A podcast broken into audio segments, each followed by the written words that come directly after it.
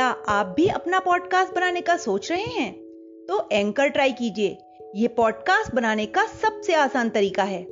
Number एक, ये free है। नंबर दो, इसमें कई सारे ऐसे टूल्स हैं जो आपको अपने फोन और कंप्यूटर पर रिकॉर्ड और एडिट करने की फैसिलिटी देते हैं। नंबर तीन, आप अपने पॉडकास्ट को डिस्ट्रीब्यूट भी कर सकते हैं, जिससे इसे स्पॉटिफाई और दूसरे प्लेटफॉर्म्स पे सुना जा सके।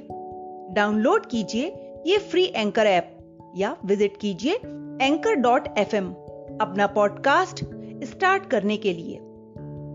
हेलो बच्चों, आज जो कहानी मैं आप सबके लिए लेकर आई हूँ उसका शीर्षक है सोने का पिंजड़ा। एक शहर में कपड़ों का एक बहुत बड़ा व्यापारी था। आसपास के गांवों के लोग उसकी दुकान पर कपड़ा खरीदने आते थे। सेठ कभी-कभी अपने ग्राहकों को उधार कपड़ा भी देता था, इसलिए आसपास के गांवों में सेठ को उगाही करने जाना पड़ता था। उगाही का मतलब वसूली करने, अपने पैसे लेने के लिए। एक बार सेठ गांव में उगाही करने गया था। वहां से लौटते समय एक पेड़ के नीचे वह आराम करने बैठ गया और थोड़ी ही देर में उसे नींद आ गई। जब वह नींद से जागा तो उसने अपने आसपास तोतों का एक समूह देखा। हरे रंग, लाल चोंच और गले पर काली पट्टी वाले तोतों को देखकर सेठ ने सोचा, कितने सुंदर हैं ये तोते। एक दो तोतों को साथ ले जाऊं तो परिवार के लोग बहुत खुश होंगे। यह सोचकर सेठ ने अपना गमछा तोतों के झुंड पर फेंका और एक तोता पकड़ ही लिया। इस तोते को सेठ अपने घर ले गया। सेठ ने घर पहुंचकर तोते के लिए सोने का एक पिंजड़ा बनवाया। उसमें तोते के लिए बैठक और एक झूला रखवाया। पानी पीने के लिए कटोरी और खाने के लिए छोटी सी तश्तरी भी रखवाई। तोता सोने के पिंजड़े में रहने लगा। उसे अमरूद, मिर्च आदि मनपसंद वस्तुएं खाने को दी जाने लगी। घर के बच्चे तथा सेठ तोते से बातें भी करते। तोता थोड़ा थोड़ा बोलना भी सीख गया। तोते के साथ बातें करने में सबको बड़ा आनंद आने लगा। दूसरी बार जब सेठ उगाही करने के लिए निकला तो उसने तोते से कहा, तोते राम, मैं उगाही करने जा रहा हूँ। लौटते समय मैं तेरे माता पिता व सगे संबंधियों से मिलूंगा। तुझे उनके लिए कोई संदेश भेजना हो तो बता दे।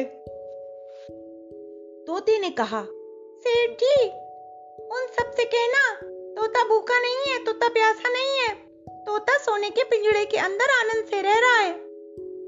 सेठ उगाही कर लौटते समय उसी पेड़ के नीचे आराम करने के लिए रुका। तभी तोतों का एक समूह उस पर टूट पड़ा। वे उसे चोंच से मारने लगे। उनमें से एक तोते ने सेठ से पूछा, सेठ जी, हमारा तोता कहाँ रह गया है? कहाँ ले गए उसे आप?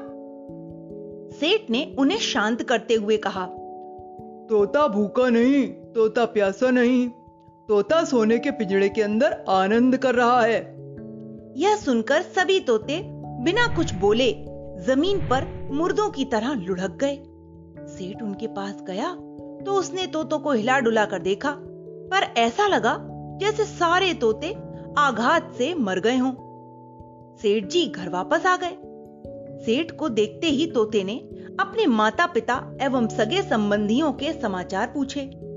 सेठ ने कहा, तेरे माता पिता और सगे संबंधियों को जब मैंने तेरा संदेशा सुनाया तो सभी लुढ़क गए।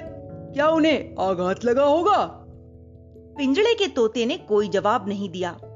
सेठ की बात सुनकर वह स्वयं भी पिंजड़े के झूले के नीचे गिर पड़ा। सेठ ने यह देखा तो उसे बड़ा आश्चर्य हुआ। उसने पिंजड़े का दरवाजा खोला और तोते को हिला डुला कर देखने लगा। सेठ जी को लगा कि वह तोता भी आघात से मर गया है।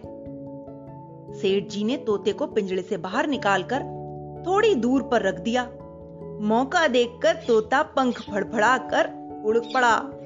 जाते जाते कहने लगा, सेठ जी, मैं आपका बहुत आभारी हूँ। मुझे अपने माता पिता का संदेशा मिल गया है।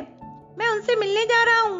आपका पिंजरा सोने का था, लेकिन वह पिंजरा था, मेरे लिए वह जेल थी। तोता उड़ता हुआ जंगल में अपने माता पिता और सगे संबंधियों के पास पहुंच गया। उसे लौटकर आया हुआ देखकर सभी बहुत खुश हो गए। अब मुक्त वातावरण में तोता सबके साथ आनंद से रहने लगा। तो बच्चों, इस कहानी में जो हमने सीखा वो ये कि दुनिया में कितना भी ऐश्वर्य, वैभव, सुख सुविधाएं हो, लेकिन यदि आजादी नहीं है तो वो जीवन बेकार है। आजादी के बिना कोई भी व्यक्ति हो या कोई भी जानवर हो, वो सुख से कभी नहीं रह सकता। Okay bye.